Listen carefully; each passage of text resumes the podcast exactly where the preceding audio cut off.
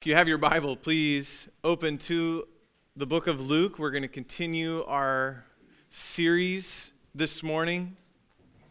Say, why are we continuing our series in Luke? Don't you know that it's the Sunday before Christmas? And the answer is yes. I do know that this is a Sunday before Christmas. So we'll continue in Luke 12. And the title this morning, we don't usually make a big deal about what the sermon title is. The sermon title this morning would seem perfect for Christmas Peace on Earth until you see the question mark. Right? And you go, what does that mean? And, and these words are actually right in our text for this morning from the last part of Luke 12. So that's why we went ahead and stuck with it because Jesus is talking about peace on earth and what he actually came to bring. So, if you have your Bible, Luke 12 is going to be our spot. We'll be finishing Luke 12 today. It'll be Luke 12, verses 49 through 59. If you don't have a Bible, feel free to grab a Bible from the back of, there should be at least one in the back of a chair in the row in front of you. And if you use that Bible, the reading for today is on page 872. But it's Luke 12, 49 through 59. And then once you have your spot there, if you go back over to the Old Testament, to the book of Isaiah, the Old Testament prophet Isaiah, chapter 8, and we'll read verses 11 through 15. And if you're using one of our chair Bibles, that one is on page 572. So, chair Bibles 572 and 872, not chair Bibles. You have to find it on your own. Sorry. It's Isaiah 8, 11 through 15, and Luke 12, 49 through 59.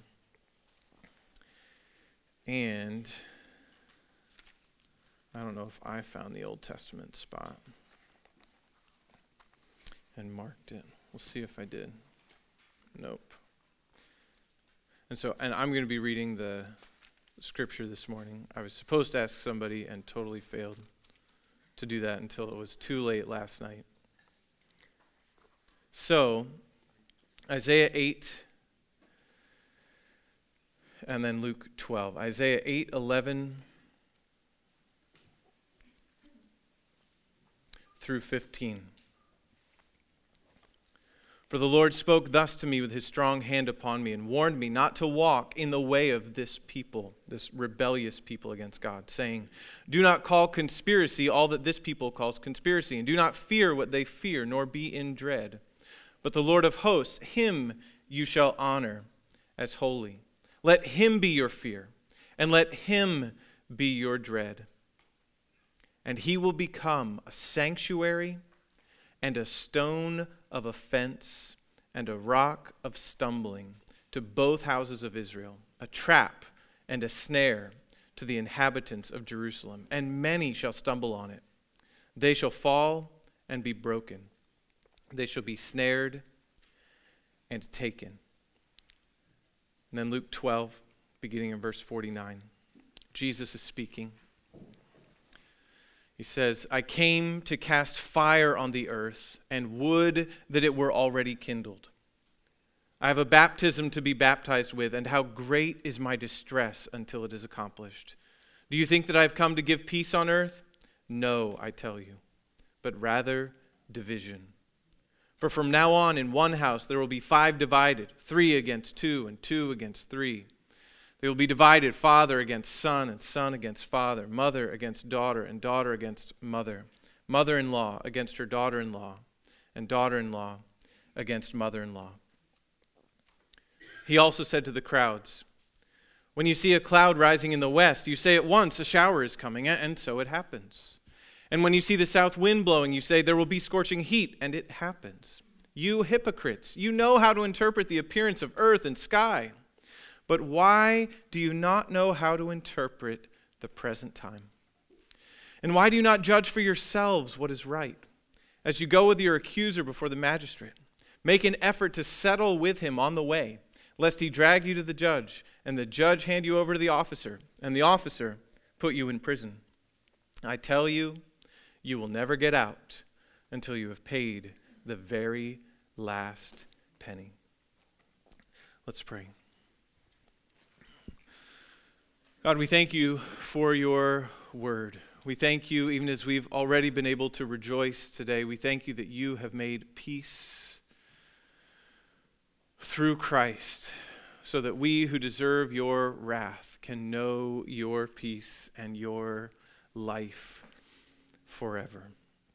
And would you help us as we look into these words of Jesus, these difficult words of Jesus? Would you help us to see what you want us to see?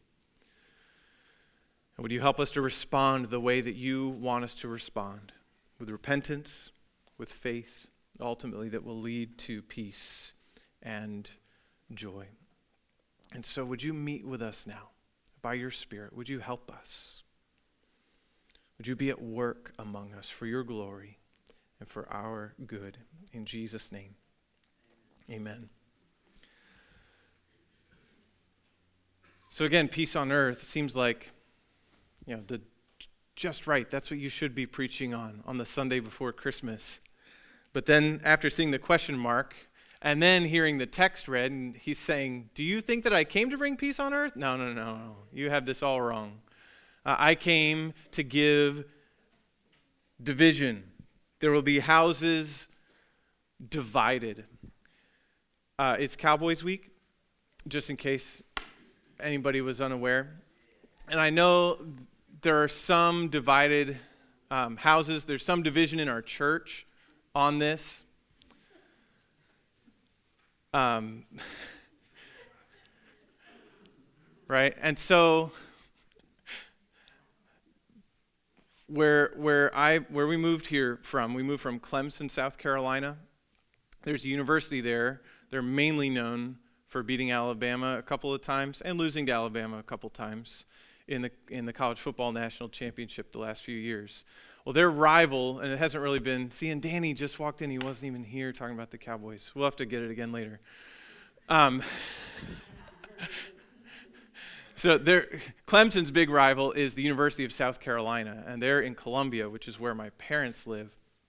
And so you can find stores there that half the store is Clemson and half the store is South Carolina and you can buy bumper stickers and signs that say house divided and you know this jagged line down the center um, so, so when we're with our parents when south carolina plays clemson we do have a, a little bit of a house divided going on and we feel a little bit of that tension even though we're friends on another lots of important levels um, it's tough especially when south carolina wins which we haven't had to worry about for several years but it's challenging uh, just like if you have family members who are Cowboys fans, it'd be challenging this afternoon, right? It'd be tough. There's division. And you say, that, that's not even the important division, right? You don't need to tell me about division. Jesus talks about division with your mother in law. And you're like, yes, I can totally identify with that. Now, I can't identify with that personally, but I hear that that can be a thing. She is also one of our most religious watchers of our YouTube channel. she may be watching right now. They're, they're, they're down in Florida. So, Voter was able to give a similar testimony. I got to go visit Voter and Sophie and Lyra. His mother in law is in town from China, and he was talking about how great she is. So, I'm not the only one. So maybe it's not about division with your mother in law, but you can feel division in, in your own family. And it's not about cowboys and eagles, it's about things that are actually much more important than that. And maybe you're getting ready to feel that tension this week as you think about where you're going to be on Tuesday or Wednesday as we come to Christmas. Or maybe it's not just family, we're aware of division in our culture more broadly, right? With the whole cancel culture. Somebody says something I don't like, let's boycott them, let's make them disappear. We can argue about whether or not there is a war on Christmas, but certainly we have polarized politics. Everyone's assuming the very worst motives about everyone else. It happens in the political realm, but it also happens in fractured families. And so there's division. And where does that division come from? It comes from differences that we have. and how we think about and how we treat people who have differences with us, who have different values, who appreciate different things. That's why I like to pick on the Cowboys Eagles thing, because that's where the difference really isn't that important. Some of you are like, what? so, so this sermon's for you. right? Yes, all right, you're exactly right. It's, it's a game. It's a game. Enjoy it. But when we think about division and we think about Jesus, especially this time of year, we're singing songs about peace on earth. We sang one this morning, right? God and sinners reconciled. That is where peace comes from. But as that happens, division is actually created. It's not just brought to the surface, it's actually created. And so, the big idea this morning from these last verses of Luke 12 is that we must be prepared for division because of Jesus' death and resurrection. We must be prepared for division because of Jesus' death and resurrection. In the text we read a moment ago, Jesus actually says he's come to bring division. And that doesn't seem right to us. That feels wrong, but it's what he said. But he didn't only say that he would divide, he also said that he had a baptism to be baptized with, that he was born to die. Then the last six verses are about understanding what's going on, understanding the times because Jesus has come and responding appropriately to him. So, as followers of Jesus, we must be prepared for division because of Jesus' death and resurrection. So, let's see first that Jesus was born to divide. Again, it seems strange to bring up at Christmas time. We're all supposed to feel good and feel happy. But the scripture is very clear. Jesus is very clear. He was born to divide. He says explicitly, I came not to give peace on earth, but to give division. And that's the point of his fire metaphor in verse 49. He says, I came to cast fire on the earth and would that it were already kindled. What does fire do? Fire divides what will last from what won't last. That's how Paul uses that metaphor in 1 Corinthians 3 we looked at briefly last week in talking about Jesus coming back that we would all stand before him and our works would be judged for how we built upon the foundation of Christ whether we built with gold, silver, precious stones or whether we built with wood, hay and stubble. And the idea is that some of those things would make it through the fire, and others would not. Fire purifies gold and consumes straw, it makes a division. And we know that's what Jesus is talking about because he says clearly, I've come to give division. It's a division between those who are his and those who are not, between his followers and the world, between those who recognize him as God's Messiah and receive him, and those who reject him. And this isn't something new, you know, where it's like, you know, are we sure this is right? Is that really what he said here? This is actually in accordance with what we've already seen in Luke. Think back to when Jesus was dedicated at the temple in Luke chapter 2. So, shortly after, we're used to the first part of Luke 22. We just read it at our Advent gathering on Wednesday night, where you see, okay, here's what happened. And the shepherds came and they sang, the angels sang. We had all this excitement and glory at his birth. And then it gets to like regular stuff. The time came for their purification, and they go to the temple for that to happen. They meet a man named Simeon who said, Now I can die in peace. My eyes have seen your salvation. He'd been told by the Holy Spirit that he would see the Lord's Christ, the Messiah, before he died. And he knew, I'm holding in my hands the one who will rescue his people. And then in Luke 2 34 and 35, Simeon blessed them and said to Mary, his mother, Behold, this child is appointed for the fall and rising of many in Israel, and for a sign that is opposed.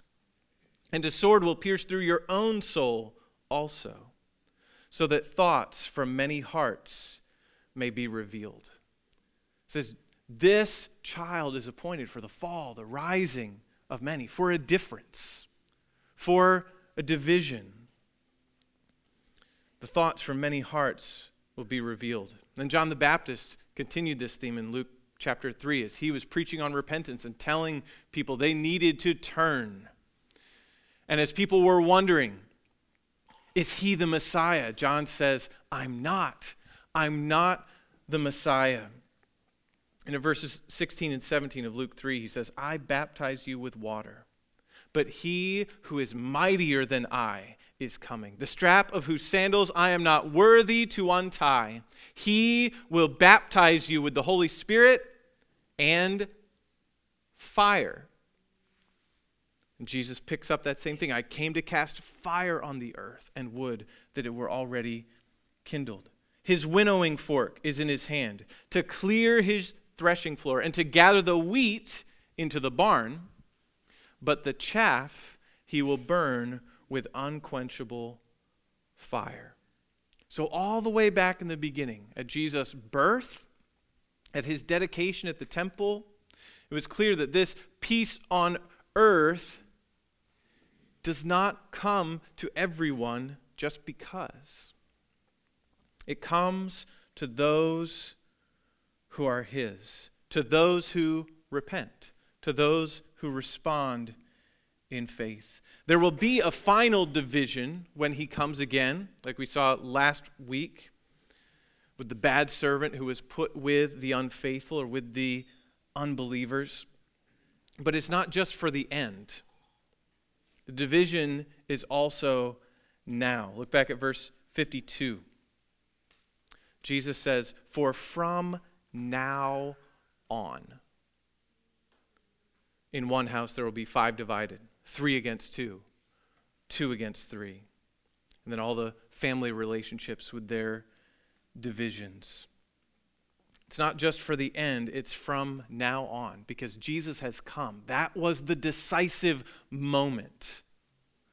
And from that point up through today, there is division in this world between those who belong to Christ, those who have repented of their sins, turned from their sins, and trust in Christ, and those who don't.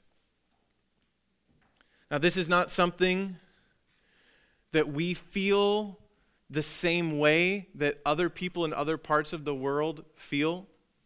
Often here it's like, okay, so maybe I have different politics than other people, I have different sports teams than other people, and you know, but we're supposed to all just get along. But this is something that though maybe we don't feel it, many of our brothers and sisters in other parts of the world feel this division keenly. For some, to say, I believe in Jesus, I believe that He is God. I believe that he really lived a perfect life. I believe that he really died on the cross and that that death was a sacrifice for my sins and that he really rose from the dead. To say those things and say, Yes, I am a Christian, could mean you lose everything. Here we clap for you. You don't lose really anything. But in other parts of the world, you may lose everything your family, you're dead to us. In some cultures, they actually hold funerals for people who convert to Christianity because they're considered gone. They're no longer one of us. They're no longer part of the family. You could lose your family. You could lose, especially if you're there living in that culture with them, your job. No Christians here. You're standing in the community, or even your life. We don't face that. We often forget that. That's, that's not something I'm thinking about every day as I'm just going about my life. But there are people right now. It's not just in the past. It's not just old stories from Fox's Book of Martyrs. It's not just old stories of the, the Colosseum. There are people right now, our brothers and sisters around the world, who face this, who feel this, who, when they see Jesus say something like this, it makes sense. They don't go, Well, just tell me the easier part. Tell me about the peace. Tell me about how all this works. They go, Yep, I feel that. I understand that. And so, as we would seek to understand this text, it helps us to think about them, not just to go, what does, what does it say? Okay, so what does it mean to me? How do I feel about it? How do I immediately try to apply it to where I am? We best apply it to where we are when we understand the purpose for which it is there.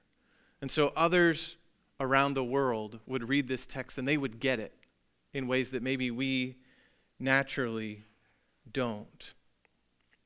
But Jesus divides. One of the implications is that there should be a division between those who follow Christ and those who don't. Not that we need to be mean or unkind, but has Jesus made a difference in your life? See, Jesus divides precisely because of the difference that he makes in people's lives. If we didn't have any differences, there wouldn't be any division, right? If you if we didn't have a difference with somebody on who should win the football game this afternoon, you wouldn't have any division. And you'd be able to just enjoy it. It's it's fun for us sometimes when a football game comes on that we're not cheering for either team, right? And we we can just like them both. It happened for us a couple weeks ago, and Anna Grace was like, This is just so fun.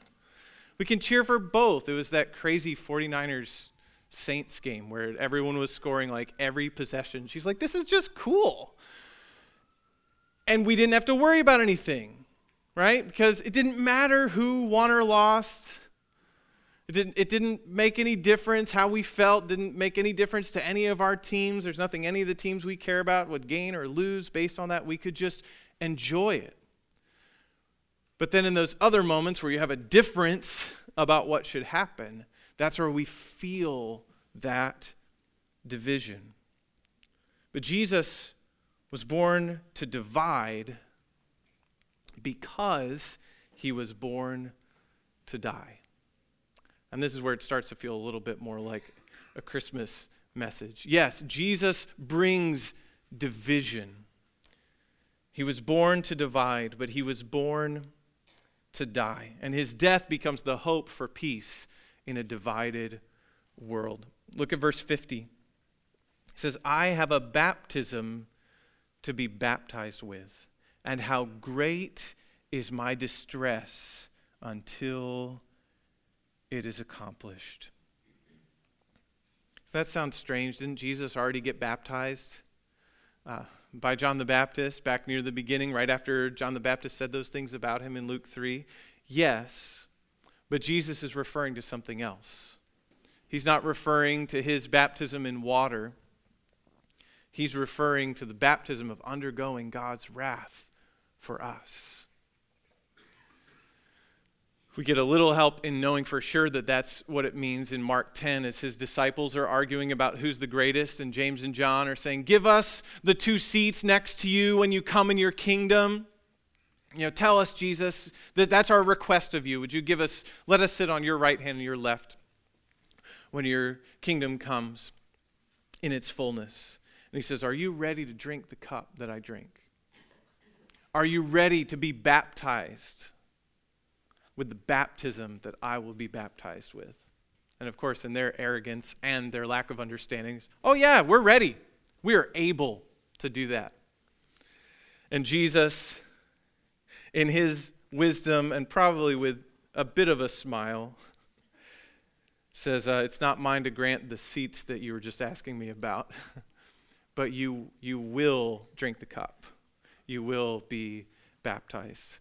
And so every follower of Jesus follows him in his suffering on the way to glory. But Jesus' baptism wasn't his baptism in water, it was is undergoing the fire of God's wrath for everyone who hopes in him. He was born to bear God's wrath for us, born to die. It's a reminder to us as we enjoy the Christmas songs and get ready to go different places and celebrate, that peace is not automatic. Peace isn't just because we have lots of lights on this time of year. Peace isn't just because we've decorated nicely. Peace isn't just because we're going to try hard when we're all together. Peace comes through Christ's sacrifice. And we experience it as we trust in Him. And when we have peace with God through Christ, we stand out from the world. We look different. Jesus says he's distressed until his baptism is accomplished. Can you imagine living your whole life knowing? He knows what he's come to do. He knows he's going to be separated from his Father. Something that's never happened to him. He lived forever in full fellowship with his Father, knowing that he would be forsaken on the cross. He knows this is what he came for. He's already, we saw in Luke 9, he's already set his face toward Jerusalem. He's on his way. He says, That's where I'm going. I'm going to do what I came to do. And it bothers him. It's hard, it's a struggle. He knows he's going to die a bloody death, taking the punishment that we deserve because of our sin. Jesus was born to divide, and he was born to die, to be our peace. And so, how do we respond to him then? If that, that's what he came for, he came to divide by dying and creating a people for himself. So, how do we respond? What does responding to Jesus look like? Well, as we read from Isaiah 8, we will either stumble over Jesus or he will be our sanctuary. There's no, no middle road, there's no middle ground. On where you stand with him, Jesus doesn't do nuance. There's only two you're his or you're not. You're trusting him or you're not. We will either stumble over Jesus or he will be our sanctuary, our peace. Because Jesus died, paying the price for our sin, and rose again, guaranteeing life forever for all who trust in him, and because he's coming again to judge, now is the time to make peace with God. How do we respond to this Jesus who says, I've come to cast fire on the earth? Do you think I've come to bring peace? No, division now is the time to make peace with God. And this is the point of those last six verses. Verses 57 through 59, the point is now's the time to make peace. Jesus tells them, settle with your accuser now, before you get dragged before the judge. The idea is that they had wronged someone, and that before they ended up having to be punished for it, they had an opportunity to make it right. They had an opportunity to settle before being dragged before a judge, before being tried, before being convicted, before being sentenced. So I tell you, you'll never get out until you have paid the very last penny. And when we think about that in the context of the rest of what Jesus has been talking about, we realize this is about them who were hearing that day, and it's about us. We have all done wrong. Every one of us. And we would all, therefore, stand condemned before God if we tried to stand on our own merit. We need to make peace with the one we have wronged before we stand before the judge. In this case, God is the one we've wronged, so he becomes the plaintiff and he is the judge. So, how can we make peace with him? How do we settle with our accuser? Well, we can only make peace with God because God has made peace with us through Christ. He has made the first move, and what a move! He sent his son when he didn't have to. To be born in humble circumstances, to live in an out of the way town, working, living that perfect life for us so that he could give us his righteousness, willing to suffer rejection so that we wouldn't have to be rejected by God, but could be accepted. See, God's not only the plaintiff and the judge in this story, He's the one who offers His own Son to make the payment, to take the punishment in our place. And yes, Jesus is troubled. He says he's distressed until it's done. But Jesus did this willingly for us.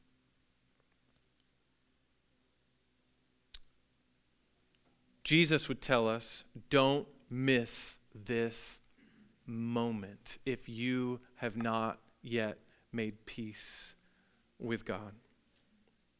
See, these people, they couldn't see. That's the point of verses 54 to 56. He tells them, You can read the weather, you see the weather patterns. It's a little different for us because we just, you know, check the weather channel app or whatever weather app that you use that's better than the weather channel that you can tell me about afterwards.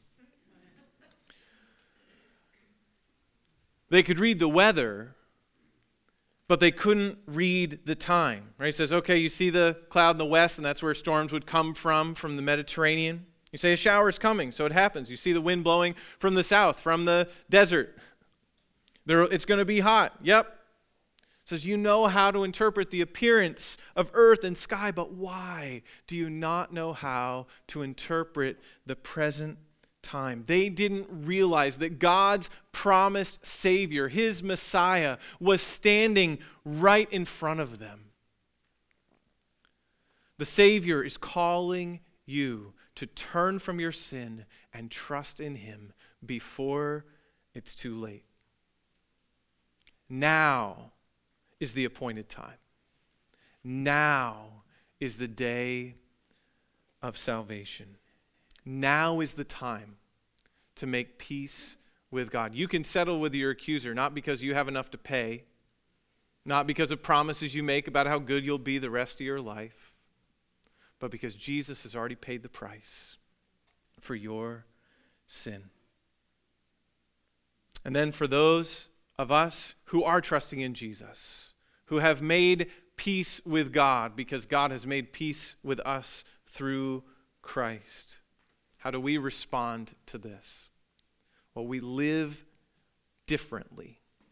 We live differently. Differently than we did before we knew Christ, and differently than the world around us. So, for those of us who say, Yeah, I believe in Jesus, has Jesus' death led to a discernible difference in your life. Because it's not just, well, okay, well, now I know I'm going to heaven, so I'm happy about that, and then I'll just keep doing all the things I always have done and keep being the person I have always been. Jesus came not only to save people from God's wrath, but to save us from our sin and from the power of sin, even now. He changes us. We're different. We're different because we have a different hope. So, do you feel this division with unbelievers in your life? On your block, at work? Does this division exist? To a certain degree, it should, it must if we will claim to belong to Christ.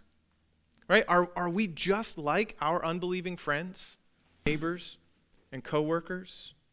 Do the same things move you that move your unbelieving workmates?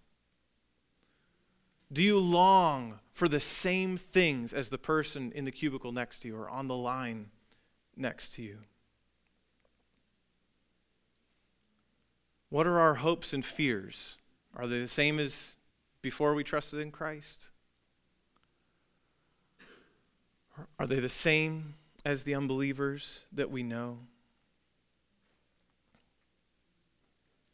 If they're exactly the same and they're always exactly the same, maybe you go back to the first point of responding to Jesus. Now is the time to make peace with God. Because as we experience His peace, there will be division. And so, as we live differently, we should expect division. If there's no difficulty in your relationships with those who don't follow Jesus, are you following Jesus? Jesus tells us to expect it. We don't only expect division, there's a way in which we need to embrace this division because there is a real difference. Now, say, embrace division. Okay? Don't be unnecessarily divisive, exclusive, or mean. You know, it's not you walk into work like, ha, I'm better than you, right? It isn't, well, we're supposed to have divisions anyway, so. No, this isn't posturing yourself to be against your neighbor, right? We're to be persons of peace with our neighbors. But we're going to have to work for that peace because there is a natural division. So this isn't a license to be mean or say, well, there's supposed to be division anyway, so of course I can feel it. No, we fight for peace because we long for them to know the peace of Christ. It's what the world does to be unkind, to be mean when there is division. Right? And so living the different life, the life of Christ, is to do the opposite of that. That's what living the different life will look like as we experience this division. And this different life comes because we have a different hope. This is the heartbeat of the letter of First Peter, which we did a sermon series on in early 2018. So if you're newer to us, I'd it sounds silly because I preach most of the sermons there. I say, I'd commend that to you. It's not because I did such a great job with it, it's because the truth in there is exactly what we need in this day, where we feel division. And how do I live that different life? We live the different life because of the different hope. 1 Peter 1 3 tells us that we have been born again to a living hope through the resurrection of Jesus Christ from the dead. The different life is because of that different hope. Just like the division this afternoon, if you happen to be watching the football game with a Cowboys fan, you feel the division because you have a different hope. Does that make sense? When you're watching that, you go like, I hope the Eagles win and I hope they crush them. But if the person sitting next to you is saying, I hope the Cowboys win, someone has to be disappointed. And when you see things going a certain way, it's, it's hard for you. And it's hard to sit there and go like, yeah, good job. That was, that was a nice play that they did right there. Right? That's hard. Why? you don't have to look at Danny like that. Why?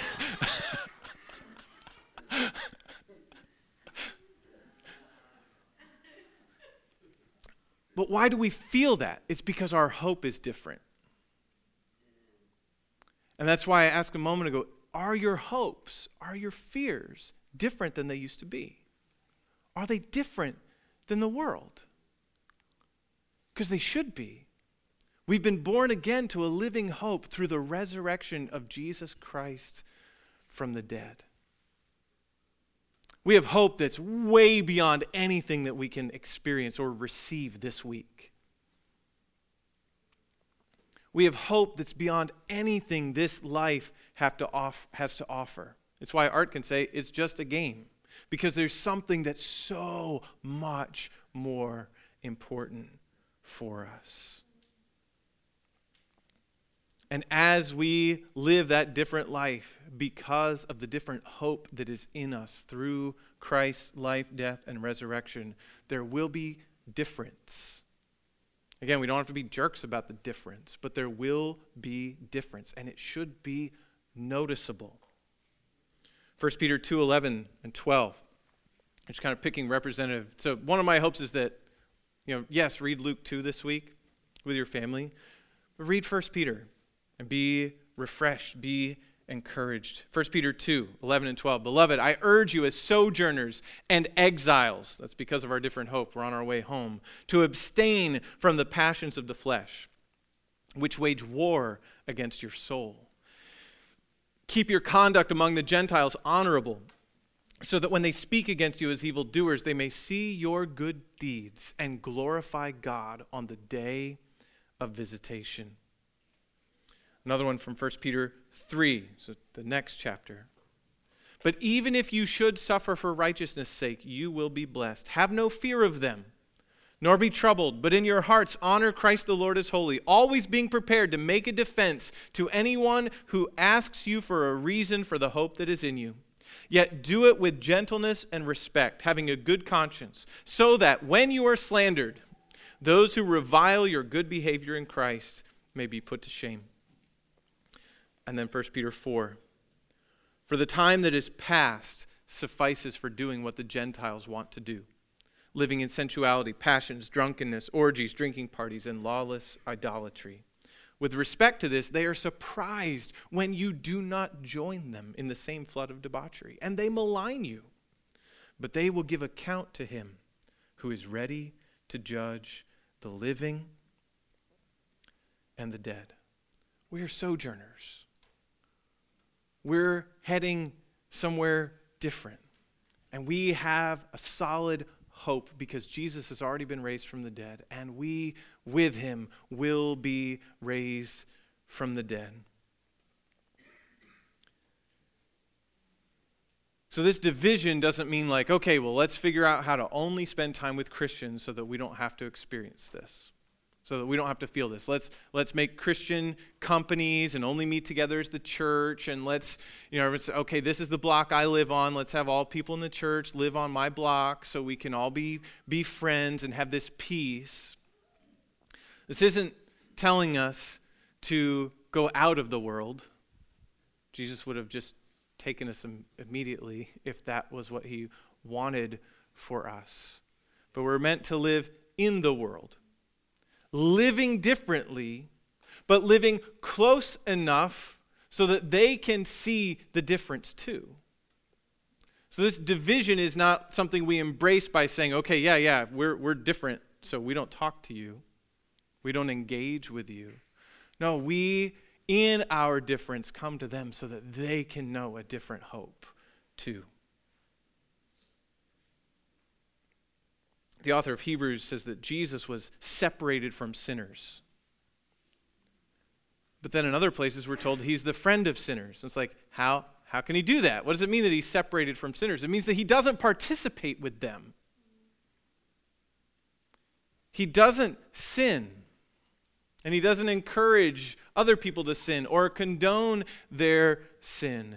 And yet he's right there with them. Loving them, caring for them, helping them, ultimately dying for them.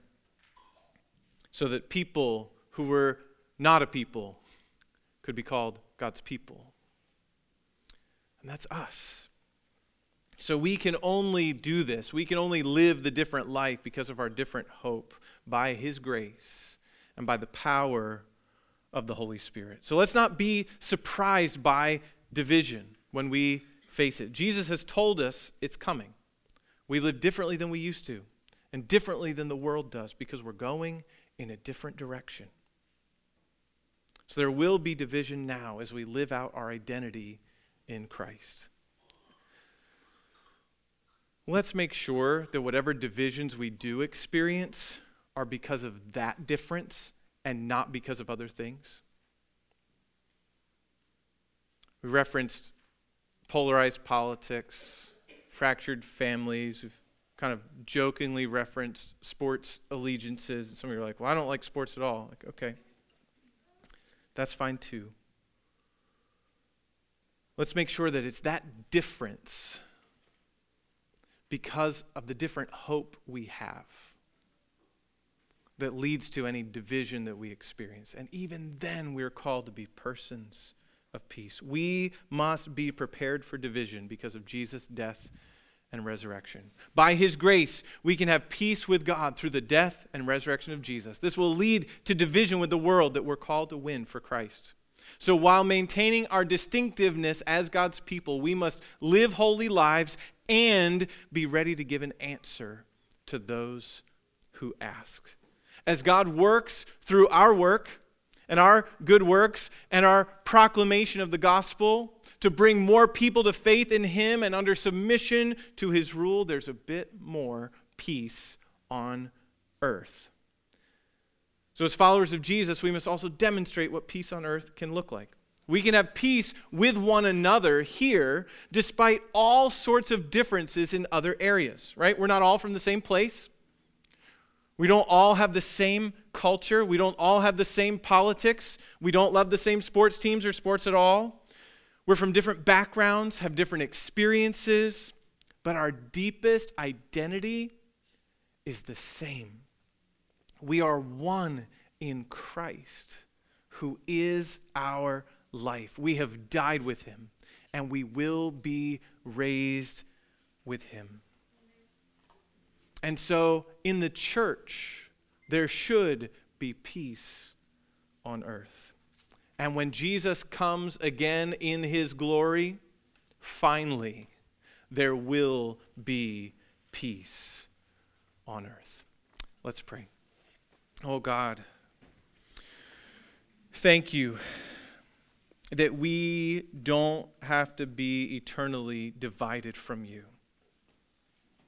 It's what we deserve.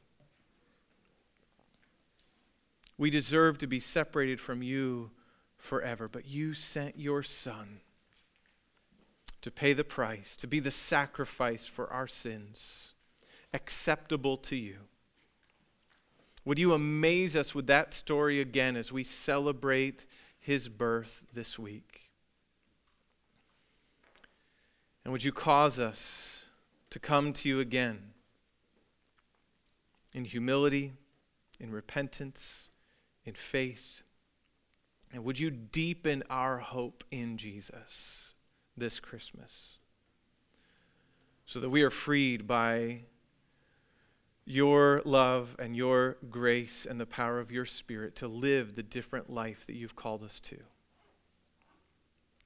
as we wait for Jesus to come again. It's in His name that we pray. Amen.